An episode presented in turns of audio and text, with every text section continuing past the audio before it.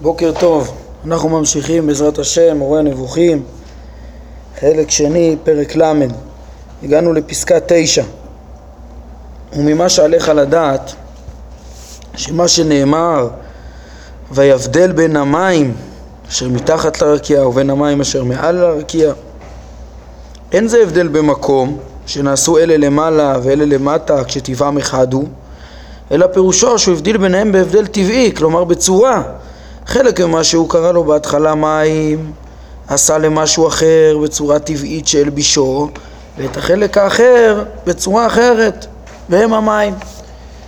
כן, יש פה המים שמעל הרקיע והמים שמתחת לרקיע הם, הם בעצם קיבלו צורות חדשות, תכונות חדשות מן המים הראשונים. היה את יסוד המים שנזכר בפסוק השני ו, אה, וממנו נעשו מים המוכרים לנו שבימים שתחת הרקיע וגם מים שמעל הרקיע. מה הכוונה במושג הזה, כן?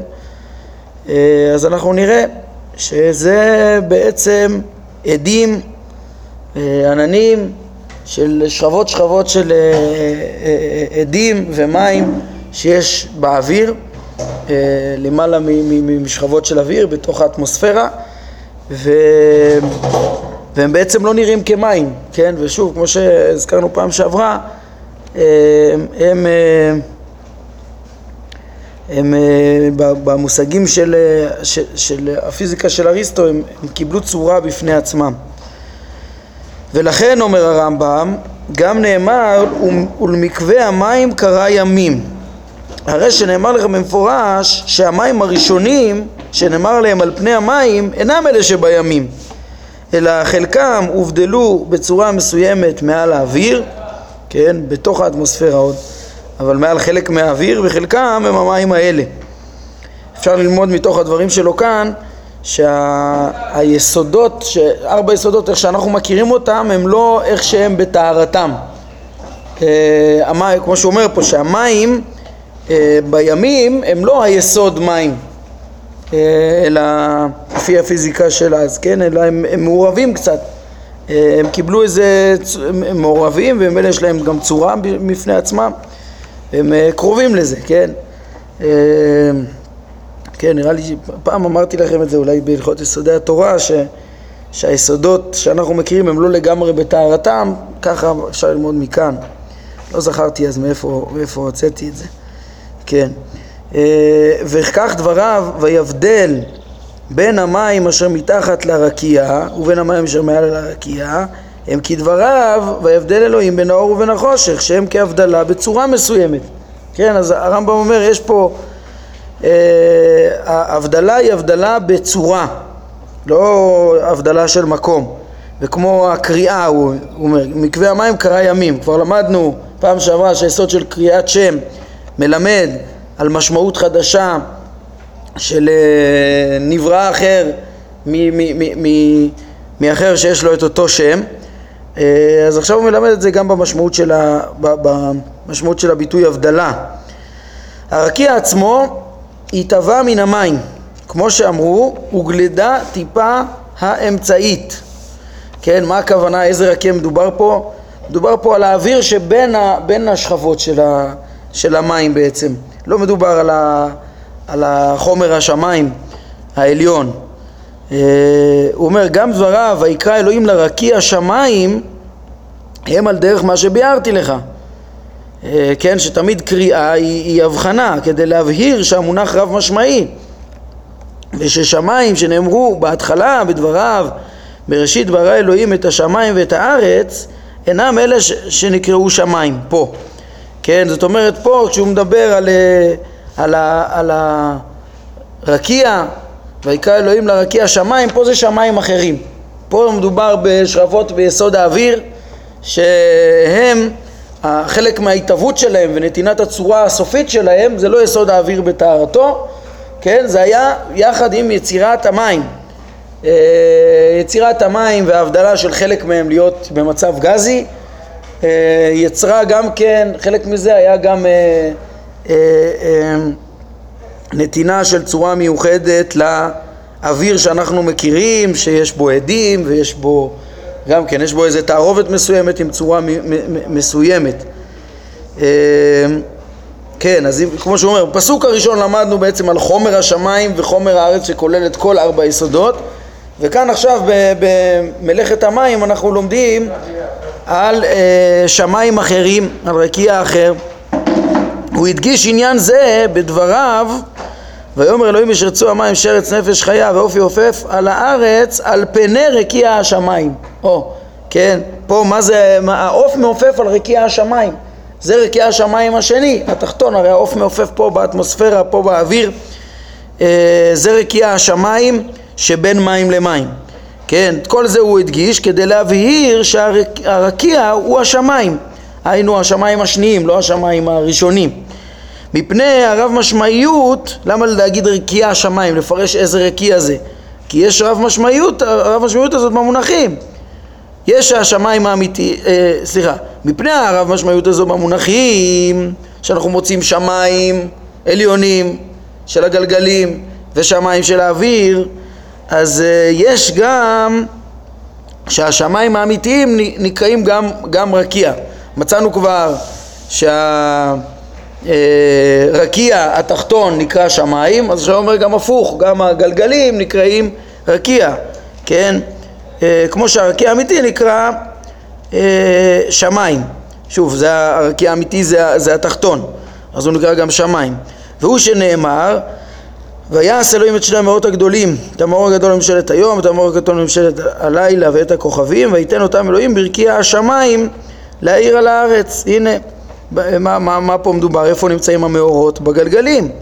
באמירה זו התבהר גם, כן, זאת אומרת, זה, אז, אז פה רואים שגם השמיים העליונים נקראים רקיע. מסביר הרמב"ם, באמירה זו התבהר גם מה שהוכח, שכל הכוכבים והשמש והירח קבועים בגלגל, כי אין, אין ריק בעולם, ואינם על פני שטח הגלגל, כמו שמדמיין המון העם, שנאמר ברקיע השמיים, ולא נאמר על רקיע השמיים. כן, אז uh, השם נותן אותם בתוך הרקיע, בתוך רקיע השמיים. יכול להיות שהסיבה שהשמיים העליונים קראו להם את השם רקיע, כדי ש... כן, לפי הרמב"ם, כדי שיבינו שהם בתוך גלגל.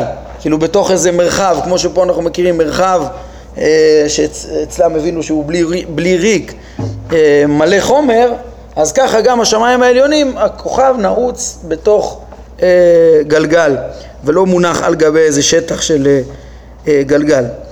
אומר הרמב"ם, מתברר אם כן שחומר מסוים היה משותף והוא קרא לו מים ולאחר מכן הובדל בשלוש צורות חלק ממנו נעשה ימים, חלק ממנו נעשה רקיע וחלק ממנו נעשה מעל הרקיע הזה וכל זה מחוץ לארץ, הכוונה מחוץ, ל, לא לכדור הארץ אלא אה, מחוץ ל, ליסוד הארץ, האפר.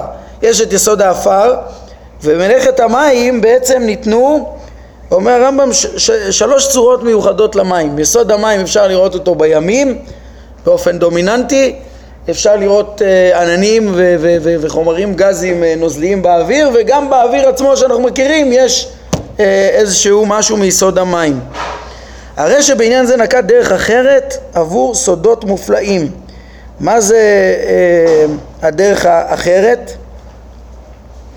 כן, פה הם מפרשים, התורה לא ציינה את מיני המים שמתחת לרקיע ושברקיע ושעל הרקיע כבריות עצמאיות ורק אמרה שלאחר בריאת המים נבדלו אה, זה מזה לשלושה מינים כן, לא, לא, לא, זה לא בריאות, לא בריאות ולמה זה? כנראה ל- ללמד באמת את, ה, את הפיזיקה לאמיתה, להבין שזה ש, שיש קודם כל את יסוד המים וממנו ומהרכבותיו נוצרו החומרים האלה שיש בהם, אה, יש להם צורה מיוחדת ותכונות מיוחדות, אבל יש בהם גם כן אה, באופן דומיננטי את התכונות של יסוד המים, שמהם הם מורכבים בעצם. כן, אני חשבתי שהדרך האחרת פה זה גם בעצם מה שהוא לימד אותנו כאן על ההבדלה לעומת קריאת השם. כאילו הרמב"ם קודם לימד שהתורה נוקטת כדי להבחין בין uh, חומרים uh, שכל אחד היא קוראת לו שם בפני עצמו, וכאן התורה מדברת על הבדלה בין דברים שזה בעצם כמו קריאת שם גם כן, כי זה גם כן נתינת צורה, גם יכול להיות, כן? אמ, שוב, הסודות המופלאים פה זה סודות של, של עומק הבנת הפיזיקה כנראה. אה, הרמב"ם משלים פה עוד דברים על, אה, על מלאכת המים, נראה ביום השני והשלישי, וזה יסביר לנו עוד יותר טוב את כל הכוונה שלו, יש לו קצת אריכות בזה. את העובדה שמה שמעל הרקיע נקרא מים אה, בשם בלבד, אבל לא שם מן המים, אמרו גם החכמים ז"ל בדבריהם. כן, מה שהרמב"ם רצה להדגיש ולהסביר לנו מהם אותם מים שמעל הרקיע, שזה גזים פה באטמוספירה, שכבות של, אה, כן, על פי אריסטו, אומר גם חכמים לימדו את זה, זה לא מים ממש. אה, הם אמרו את זה בדבריהם, ארבעה נכנסו לפרדס וכולי, בחגיגה, אז שמה יש, אמר להן רבי עקיבא, כשאתם מגיעים אצל אבני שיש טהור, אל תאמרו מים מים, שכך כתוב דובר שקרים לא ייכון לנגד עיניי. כן, הרמב"ם טוען שבאמירה הזאת הם, הם בעצם לימדו שהמים העליונים הם לא, אה, הם לא נראים כמו המים שלנו, הם חומר בפני עצמו. יש כמה דרכים איך להבין, להבין את זה, כן? אולי לי יותר התיישב על הלב להבין שרבי עקיבא אומר פה אמירה גם אה, יותר כוללת, אולי רגע נקרא את, ה, את ה, מה הרמב"ם מוציא מפה ואז נסביר את זה. הרמב"ם אומר, יתבונן אם כן, אם אתה מן המתבוננים, עד כמה ביאר באמירה הזו וכיצד גילה את הדבר כולו, שתתבונן בו ותבין כל מה שהוכח במטאורולוגיה ותבחן כל מה שאמרו האנשים על כל דבר ממנה.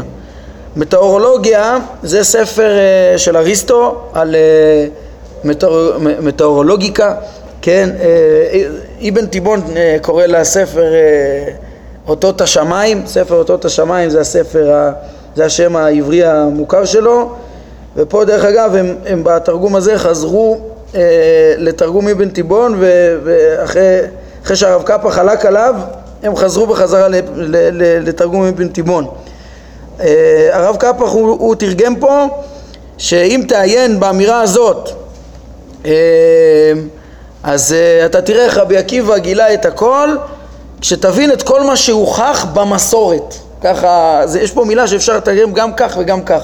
הם עצמם בתרגום הזה במקומות אחרים וגם מבן טבעון במקומות אחרים מתרגמים את זה כמסורת. אבל, אבל כאן מתוך ההקשר זה נראה שה, שהתרגום מטאורולוגיקה הוא הנכון כי בעצם רוצה הרמב"ם להגיד תראה איך שחכמים אה, הבינו את כל מה שהוכח במדעים בספר של אריסטו.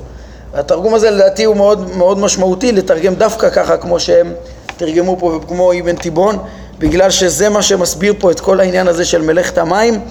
אה, הדברים של הרמב"ם מאוד מאוד סתומים ורק אחרי שמבינים שהוא בא לדבר על המציאות כמו שאריסטו תיאר אותו באותו ספר במטאורולוגיקה הזאת, אז, אה, אז אפשר להבין איך שהרמב"ם, אה, לאיזה כיוון הוא מפרש את כל המדרשים ואת הפסוקים פה.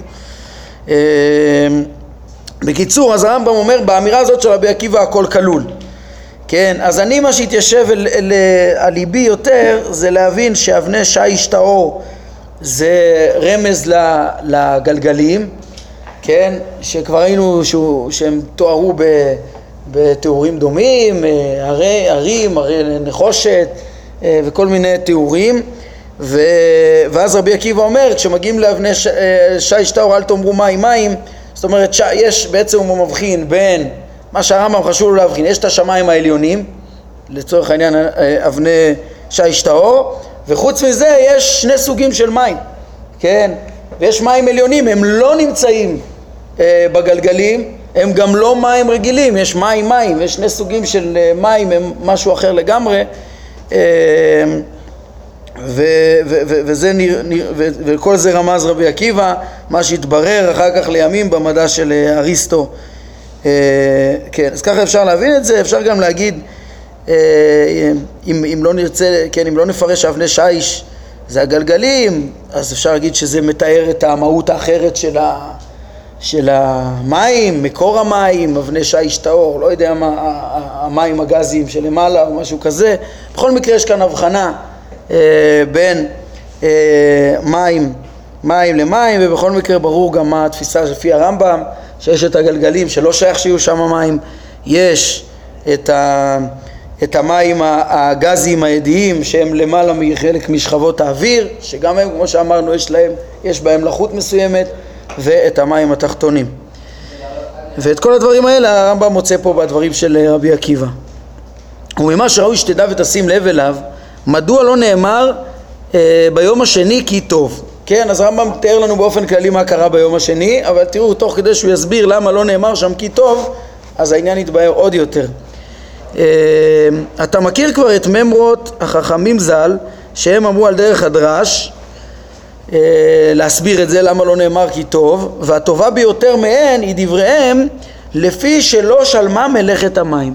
כיוון שלא נשלמה מלאכת המים ביום השני, לכן לא נאמר כי טוב, נאמר כי טוב רק על דברים שלמים. אומר הרמב"ם מה הכוונה? הרי כן, נעשה שם תהליך ברור, הובחנו צורות וכדומה, מה זה לא שלמה מלאכת המים? הטעם לכך ברור מאוד לדעתי, והוא שכל אימת שהזכיר דבר מדברי המציאות המתחדשים, המצויים באופן נמשך אה, ומתמיד ויציב, אמר על כך כי טוב, אך לגבי הרקיע הזה והדבר שעליו, שנקרא מים, יש בדבר משהו נסתר כמו שתראה. כי אם הדבר אה, נתפס כפשוטו, כרציניותו, לבוא לתפוס כאילו יש שם מים ממש, כאילו הרמב"ם רוצה להסביר כל דבר, איך הוא אומר, דבר שנוצר והוא אה, טוב, ברור, גלוי לעין, איזו שלמות ש, שמתקיימת לעולם, נאמר עליו כי טוב.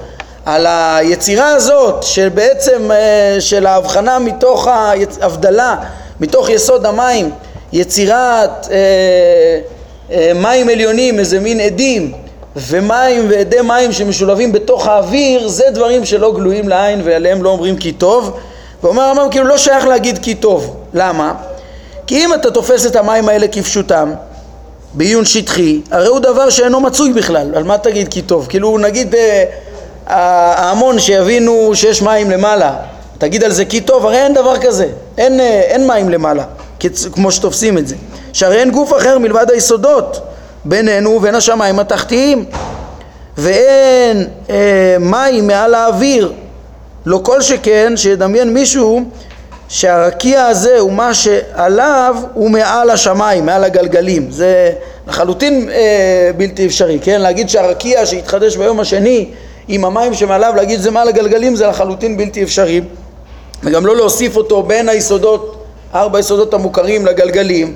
ולא בשום אופן אי אפשר להוסיף איזה רקיע עם מים ממש ואם כן הדבר יהיה נמנע עוד יותר ורחוק עוד יותר מהשגה אם תטען, אה, כן, אה, אה, דבר, דבר, בקיצור דבר לא קיים, דבר שהוא לא קיים במציאות לא שייך להגיד עליו כי טוב, לפי, טוב, אז, אז, אז אומר לפי ההבנה השטחית שיש שיבינו את זה לא שייך לדבר, להגיד על זה כי טוב כי זה לא, כן, כי, כי להפך צריך שלא יחשבו ככה את התפיסה השטחית הזאת.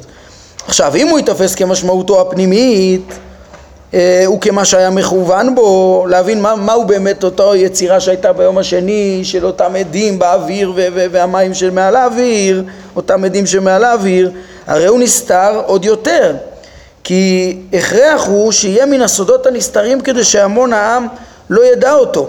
אם כן, דבר שהוא כך, כיצד יהיה ראוי לומר בו כי טוב? והרי אין משמעות כי טוב, אלא שיש לו תועלת גלויה וברורה בקיומה של המציאות הזאת והימשכותה.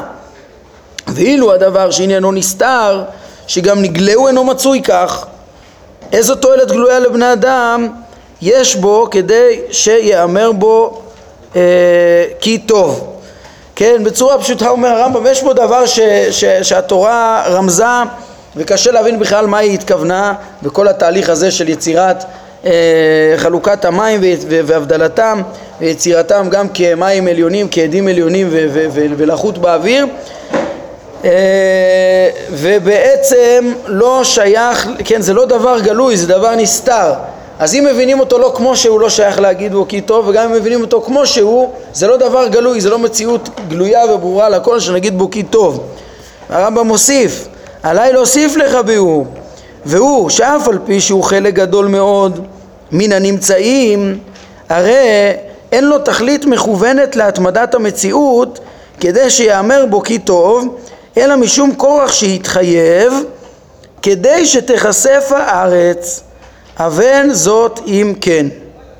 או, אז מה הוא מוסיף פה? והוא אומר, זה לא רק דבר שקשה להבין אותו, אלא גם הוא אמצעי ולא תכלית מכוונת לעצמה.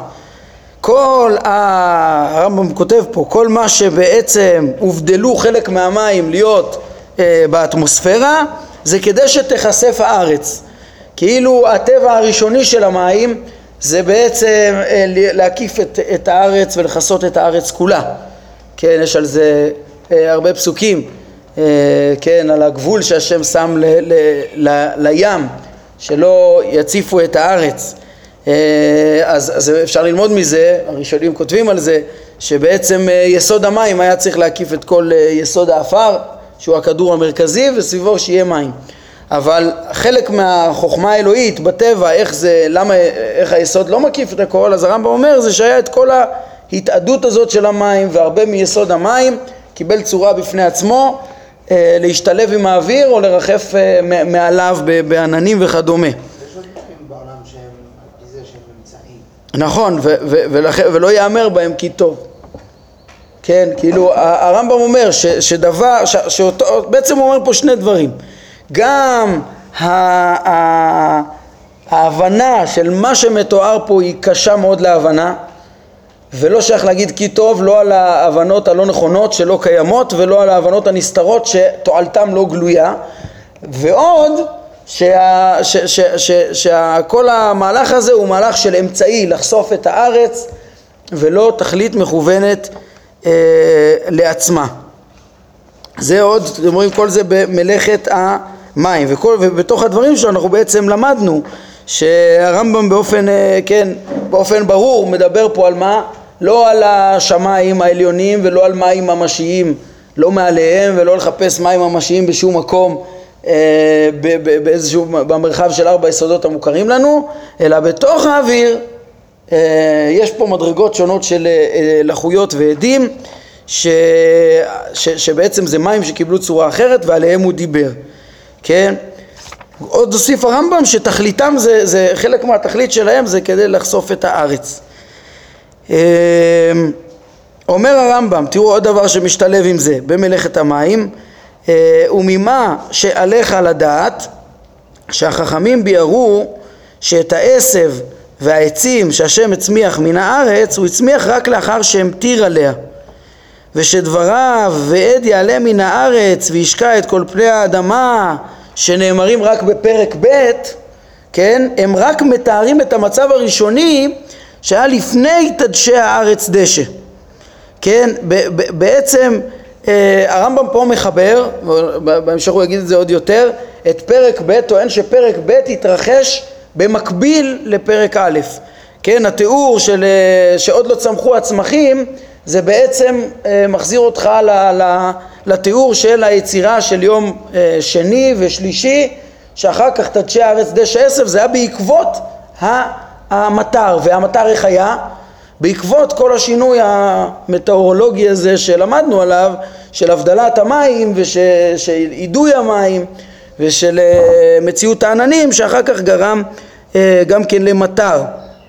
אז הרמב"ם מחבר לנו פה את פרק ב' שהוא, שהוא קרא במקביל לפרק א', כן? זה, העד יעלה מן הארץ שבפרק ב' רק מתארים את המצב הראשוני לפני תדשי הארץ דשא ולכן תרגם אונקלוס ועננה אבה סליק מן הרעה כן, ענן היה עולה מן הארץ וזה ברור מן הכתוב שהרי נאמר וכל שיח השדה טרם יהיה בארץ ואיך זה יכול להיות? הרי כבר למדנו ביום השלישי על בריאת הצמחים אז חייב להיות שמדברים על המצב שלפני בריאת הצמחים ביום השלישי. אה, הדבר יתברר אם כן. עכשיו, למה הרמב"ם כל זה בא ודיבר בהרחבה אה, פה על אה, התהליך של מה שקרה ביום השני והשלישי וחיבר לנו גם את פרק ב' לפה? תשימו לב, הוא רוצה להוציא לנו, להסביר לנו את סדר הבריאה בצורה מעמיקה יותר. אה, ואת זה רואים בפסקה הבאה, שזה התכלית שלו.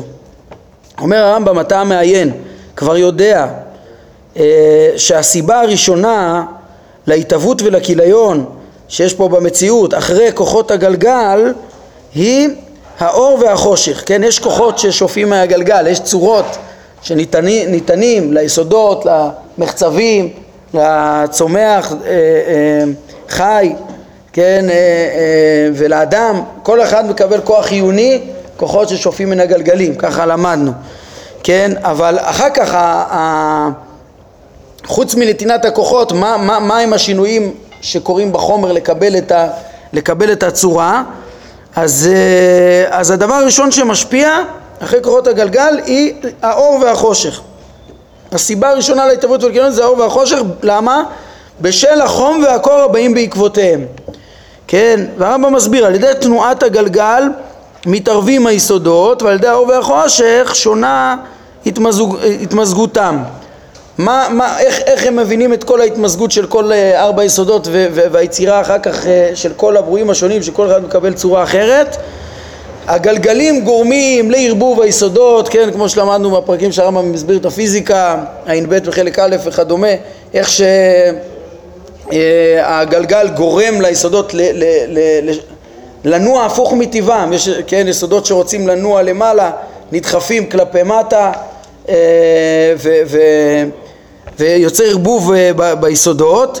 והמזיגה גם מושפעת, היא גם מתחממת ומתקררת בהתאם לאור ולחושך שגורמים לחום וקור. ואז מקבלת ההכנה, את המזיגה המתאימה וחלה בצורה, כן? אה, עכשיו למה הוא מדבר על האור והחושך? תשימו לב, הרמב"ם בעצם חוזר עכשיו לדבר מהיום הראשון ואילך. בעצם, אם, אם נשים לב, מה למדנו? למדנו עד היום, עד פסקה שמונה, למדנו על אה, שני הפסוקים הראשונים של הבריאה, שהם דיברו על הרשיות של, ה, של המציאות, כן?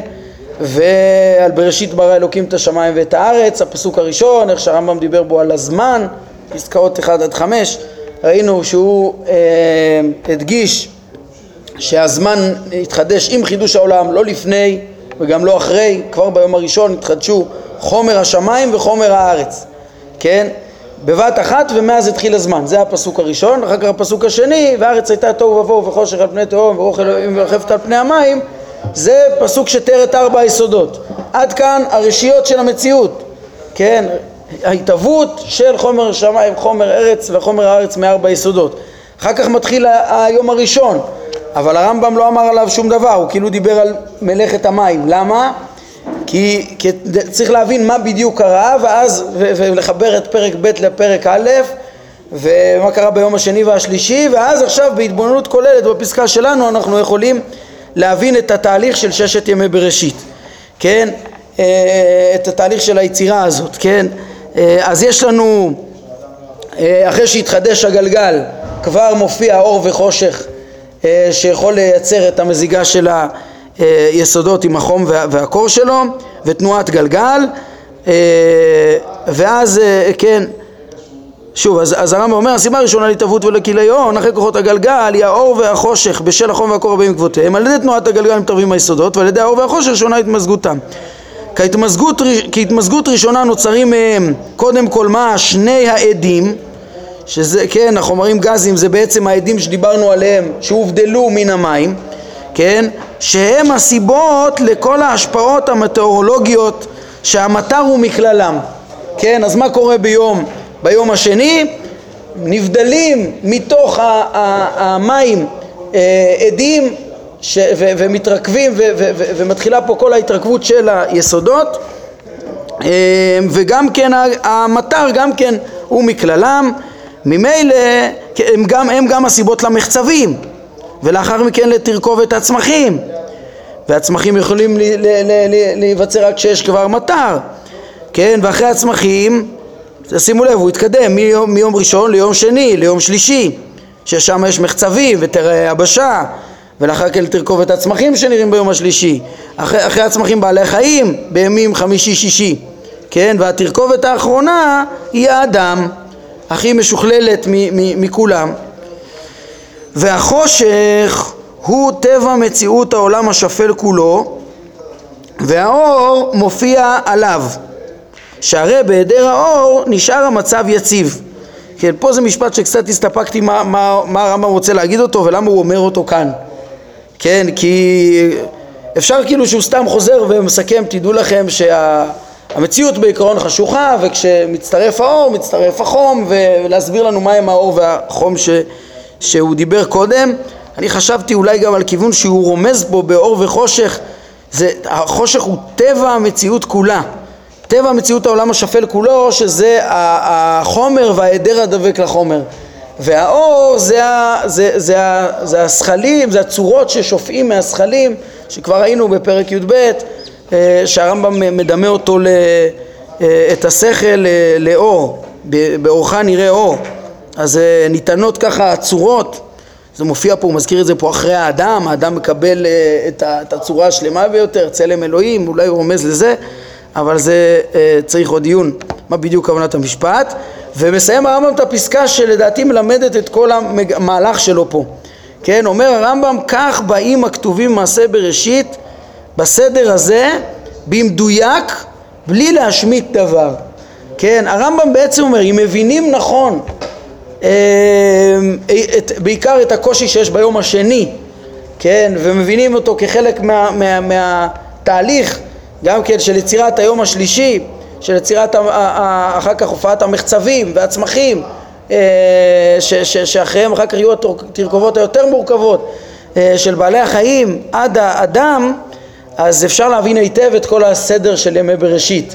כן, ככה שהוא היה צריך להרחיב כן, אה, על, על, על, בעיקר על היום השני כדי להסביר את כל המהלך מהיום הראשון ואילך עכשיו כיוון שה, שזה המגמה שלו אני מבין לייצר, את, להסביר את הסדר של תהליך הבריאה, אז שייך לזה נראה לי גם שתי הפסקאות הבאות, בעיקר עד, פסקה אה, אה, 16, כן? אולי נראה גם אותם, כי יש פה, ונתבונן פה בדבר מאוד מאוד חשוב, שיכול ללמד ממש על הדרך של הרמב"ם פה בכל, ה, בכל המשלים האלה, אה, בכל הרמזים האלה. אה,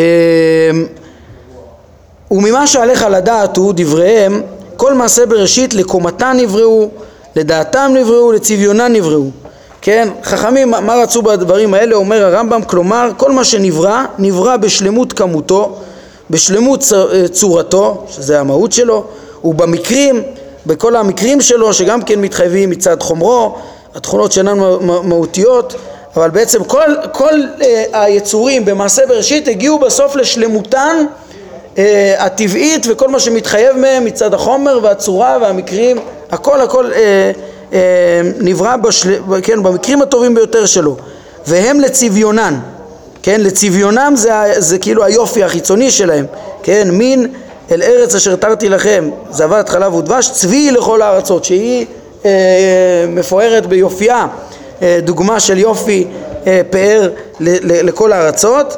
אז, אה, אז יש פה לדעתן לקומתן זה בכמותן לדעתן זה.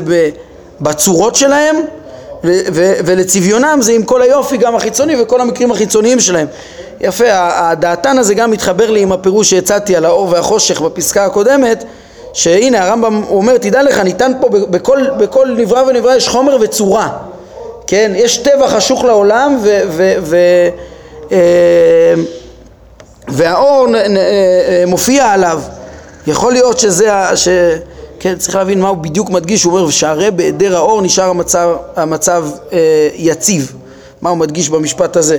אבל על כל פנים גם פה, לדעתן, שהרמב"ם עכשיו מזכיר את החומר והצורה, אתם רואים, הוא בא ומתאר שיש פה שלמות, כן, יש כאן תהליך שבסוף אה, כל הנבראים נבראו עם צורתם, אה, הגיעו לטבע היציב שאנחנו מכירים אותו היום, אה, עם כל תכונותיהם מצד חומר, צורה ועם כל המקרים שבהם.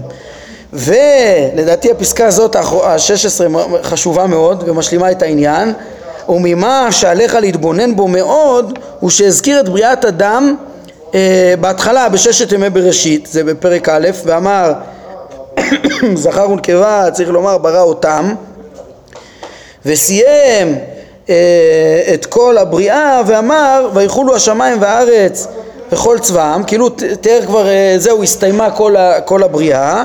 אחר כך פתח פתיחה אחרת לתאר את בריאת חווה מאדם והזכרת עץ החיים ועץ הדת וסיפור הנחש ואותה פרשה וסיפר שכל זה היה אחרי שהניח את אדם בגן עדן. כן ככה מפורש בפסוקים כן? אמ, ואומר הרמב"ם, תראו את ההערה החשובה, וכל החכמים מסכימים שכל הפרשה הזאת של פרק ב' אה, הייתה ביום השישי ושלא השתנה שום דבר אחרי ששת ימי בראשית. מאז כבר התייצב הטבע, כן? לכן, לכן אומר הרמב"ם אין להחשיב כמוזר שום דבר מן הדברים האלה שנזכרים באותה פרשייה, כמו שאמרנו, והוא כבר ציין את זה בפרק י"ז בפסקה 12 אה, למה לא להחשיב מוזר? כי עד אז לא התייצב הטבע כן, לכאורה אנחנו לא מכירים דבר מאוד מאוד משונה לדבר על בריאת אה, חווה כצלע מתוך אדם וכדומה אבל אומר הרמב"ם שום דבר שם לא, לא קשה כי אנחנו, אנחנו מכירים את הטבע רק מאחר שהתייצב. זה יסוד שהוא חזר עליו גם, כן, למדנו אותו אה, וינח אה, ביום השביעי, וינח לעולמו, ייצב את עולמו, זה יסוד שהוא לימד אותו בפרק י"ז, זה יסוד שהוא אומר וחוזר ואומר אותו והיסוד הזה לדעתי אה, אפשר ללמוד, ללמוד ממנו הרבה חוץ מזה שראינו שהוא מעמיד את אמונת החידוש ומראה איך שהיא לא תלויה, בה, כאילו יכולה להשתלב גם עם, עם, עם, עם, עם סברד, עם חוקי הפיזיקה של אריסטו וממילא אתה ככה באמצעות הסברה הזאת אתה משחרר אותה מה... מה, מה כאילו מהקושיות של, של, של אריסטו ולחשוב כאילו הפיזיקה שלו סותרת אותה וכדומה אבל חוץ מזה יש פה עוד, עוד יסודות אה, אה, שיוצאים מזה למשל אחד מהם זה אמרתי לכם את זה כשלמדנו את פרק ב' בתחילת המורה בחלק א' זה שאפשר להבין מכאן שלפי הרמב"ם התיאור של הבריאה הוא תיאור היסטורי שמתאר את תהליך הבריאה עד שהתייצבה, כן? ולא אה, משלים זאת אומרת, אה, יש כאלה שמבינים את דברי הרמב"ם, אנחנו נראה ברמזים שהוא יגיד בפעם הבאה, כן, נראה בהמשך הפרק, הרבה רמזים הרמב"ם מלמד על איש ואישה, על חומר וצורה וכדומה, ועל אה, כוחות הנפש של האדם, ומהרמזים האלה, העמומים הם רוצים ללמוד ש, שבעצם לפי הרמב"ם כל הפרשה של אדם וחווה, ככה גם במהדורה שלפנינו, אומרים הכל זה לא סיפור היסטורי, זה רק אה, רמיזות ו, ו, ומשלים לכוחותיו של האדם, כן? אבל לפי זה קשה עליהם, למה הרמב"ם צריך להגיד את ההסבר הזה? הוא אומר, תדעו לכם שלפני שהעולם מתייצב אז uh, קרו כל מיני דברים ואל תחשוב שהם דברים uh, מוזרים כי אפילו שהם לא מסתדרים עם הטבע אז זה היה לפני שהמציאות התייצבה מה אתה צריך את זה? תגיד שהכל משל בש... מה, מה, זה מיותר לחלוטין ההסבר הזה כן? ממנו מוכח שהרמב"ם מבין שהדברים היו כפשוטם אלא שאל תקשה עליו כי אז עוד לא היה חוקי טבע כן? זה מוכח מהמשפט הזה אלא מה? חשבתי מה, מה, מה אפשר לתרץ לפי השיטה שאומרת אולי, לפי השיטה שאומרת שהכל משל, אולי הם אומרים, הם יגידו לך שהרמב"ם אמר את זה כאילו לכסות את עצמו, כאילו אה, ממה נפשך אל תקשה, כן? ובאמת הוא אמר כן זה בפרק י"ז, הוא אומר אפילו אם תבין את הפסוקים כפשוטם ואפילו יש שם אה, דברים לא הגיוניים, אל תקשה עליי כי זה לפני שהתחדשה הבריאה אבל אה, כן, אפשר היה כאילו לפרש את זה רק במשמעות הזאת, אבל לפי האמת יש לו גם, אה, כמו שהוא אמר בפרק י"ז, לפי האמת אני הולך לפרש את הדברים לא כפשוטם. כן, שם הוא אמר, אפילו אם הייתי מבין שקודם נברא, נברא השמיים ואחר כך הארץ וכל מיני דברים לא הגיוניים, לך תדע, זה יכול להיות. אבל אני הולך להסביר את זה לא כפשוטם, ככה הרמב"ם אומר בפרק י"ז. אני אומר שגם אחרי האמירה הזאת אין הצדקה להוציא את הדברים מפשוטם. למה? כי זה לא שהרמב"ם אמר את זה רק אה, לכסות עצמו, אבל לא יש הסבר אחר. העובדה היא ש... שמלמדת אותי שזה לא, ש... שהוא לא אמר את זה סתם, אז, אז זה, זה בגלל שהרמב"ם אומר את זה וחוזר ואומר את זה כמה פעמים, בלי שהוא היה צריך. למשל, הוא, הוא תיאר בפ... ב... ב... בעניין, אה, בפסקה חמש, שהשמיים והארץ נבראו תחילה זה רק החומר השמיים וחומר הארץ וכאילו נזרעו בהם זרעים ואחר כך בתהליך הכל התפתח. את העניין של התהליך הוא הזכיר גם בפסקה חמש. כן, הם המשילו זאת לעיקר שזרע זרעים, זרע זרעים שונים באדמה ברגע אחד, חלקם צמחו לאחר יום, חלקם לאחר יומיים, חלקם לאחר שלושה, בעוד שהזריעה כולה הייתה בשעה אחת, היה שם רק זריעה, לא היה שם את המאורות תלה רק ביום רביעי, כל הדברים נברא, נבראו יחד, אבל הם נבדלו בזה אחר זה הרמב"ם אומר? כן, וזה יסוד שהוא הדגיש, הוא הדגיש גם בחלק ראשון אמרנו, פרק ס"ז, שהוא אומר שרק ביום השביעי ייצב את עולמו. אז, אז, אז, אז הרמב"ם ככה תופס, זה פעם אחר פעם הוא אומר. אז זה לא, כן, מה תגידו לגבי מה שהוא אמר שהוא, הוא, זה, הוא באמת אמר איזה יסוד, אפילו אם תאמר את הדברים, אם תבין את הדברים אה, כפשוטם, אז לא יהיה קשה בגלל היסוד הזה. אבל אני הולך להסביר את זה לא כפשוטם, נכון. מה הוא הוסיף והסביר? זה בדיוק התהליך שראינו עכשיו וסיכרנו בפסקה 14, שבאמת, אם מעיינים טוב, אז לא מבינים את הדברים כפשוטם, מבינים את פרק ב' משולב עם, עם, עם, עם, פרק א', תראו זה בעצם מה שהוא עשה פה גם, גם בפסקה 13 שהוא אמר שהכרחי להבין שהעד שיעלה מן הארץ שיח כן, כל שיח השדה טרם יהיה בארץ, זה היה לפני היום השלישי. הוא, הוא לוקח את פרק ב', ומה שכל החכמים מסכימים, שכל פרשת בריאת אדם הייתה ביום השישי, כל פרק ב' בתוך ימי בראשית, ולא אחרי. כן, אז הוא מכניס את זה ומסביר את התהליך. בהתאם לזה אני חוזר גם שנייה לרעיון שלמדנו בפסקה 14 שגם אותה במהדורה שלפנינו רוצים ללמוד כאילו כל ימי בראשית הם לא תהליך זה, זה, זה תהליך, זה, זה הסבר של הסיבתיות הקיימת בעולם כאילו העולם מתחדש, נבראו שמיים וארץ ו, ו, ומה שמתואר קודם האור ואחר כך הגזי והתערבבות היסודות וה... ואחר כך הצמחים ובעלי החיים והאדם זה רק כאילו נקודה, היה אפשר, אם היה רק, רק את פסקה 14 היה אפשר להבין שזה רק עניין סיבתי. זה גורם את זה וזה גורם את זה וזה גורם את זה. וזה לא באמת שישה ימים אבל מתוך כל המקורות שהראינו הרמב"ם מבין שזה תהליך. הוא מלמד את התהליך של ששת ימי בראשית כן? וזה בעצם הנושא השני הכולל אה, שבפרק שלנו מט' עד 16, אה, דרך אגב זה גם לא איך שהם אה, חילקו את הפרק אה, פה, את המבנה של הפרק, אבל זה נדבר בעזרת השם בהמשך בפרספקטיבה יותר רחבה גם על המבנה של הפרק. בעצם מה שאנחנו ראינו בינתיים זה, ש, זה שבהתחלה הוא דיבר על רשיות המציאות, פסוקים, בשני הפסוקים הראשונים של התורה הרמב"ם לימד, כן, על, כמו שאמרנו, על, על מצ... חידוש, חומר השמיים, חומר הארץ והזמן מאז ואילך ובתוך חומר הארץ על ארבע יסודות, זה שני הפסוקים הראשונים, ואחר כך על ידי הרחבה במלאכת המים הרמב"ם הצליח להגיע למבוקשו בסוף ולסדר לנו את הפסוקים שכך באים הכתובים במעשה בראשית כסדר במדויק בלי להשמיד דבר וזה כסדר כי זה תהליך הבריאה, זה ששת ימי בראשית. מה היה? היווצרות אור מסוים שגרמה כבר לערבוב יסודות, שגרמה ל...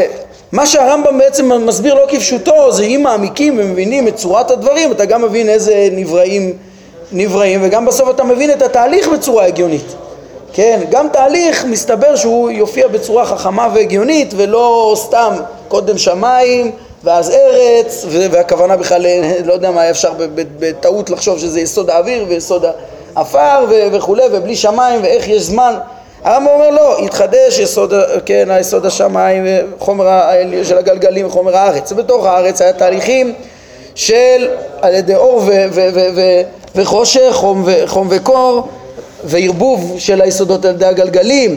נוצר מלאכת המים שהיא רק ההכנה להכנת כל היסודות, המחצבים ובעלי החיים, ואז שופעים גם הכוחות מה, מהגלגל, וכל מעשה בראשית מתייצבים עד סוף האדם, מקבלים את צורותיהם. אה, ושלמותם, לקומתן, לדעתן ולצביונם. אז זה בעצם, כן, ועל הדרך, אז אה, למדנו גם יסוד עצום אם ככה, שגם הפרשה של, אה, כן, מתוך, מתוך הפסקה הזאת, שגם הפרשה של אדם וחווה, בעיקרון היא כן פרשה היסטורית, היא חלק מתהליך הבריאה. אמנם אנחנו נמצא ש, שיש גם הרבה רמזים מאוד, זה לא סתם סיפור כן, כבר דיברנו קצת בחלק ראשון פרק ב', אבל גם עוד נראה, בעזרת השם, איך שאדם נברא בשלמות עצומה עם הצלם אה, אלוהים שבו וגם עם שאר כוחותיו, והפרשה הזאת מלמדת על כוחותיו, מלמדת על, על, על, על אה, הכוחות שגורמים לו לחטא ועל הכוחות ש, שמאפשרים לו להישאר לנצח וכדומה, אה, כמו שאנחנו נראה בפסקאות הבאות, אבל כל זה כתכנים נרמזים נוספים. כן, עד כאן בעצם הרמב"ם לימד את הפיזיקה ואת התהליך, את, את היסודות הראשיות של הפיזיקה וגם תהליך שהם התהוו. וממילא למדנו גם שהדברים אה, כפשוטם. טוב, בסדר, אנחנו נעמוד כאן להיום. ברוך אדוני לעולם, אמן ואמן.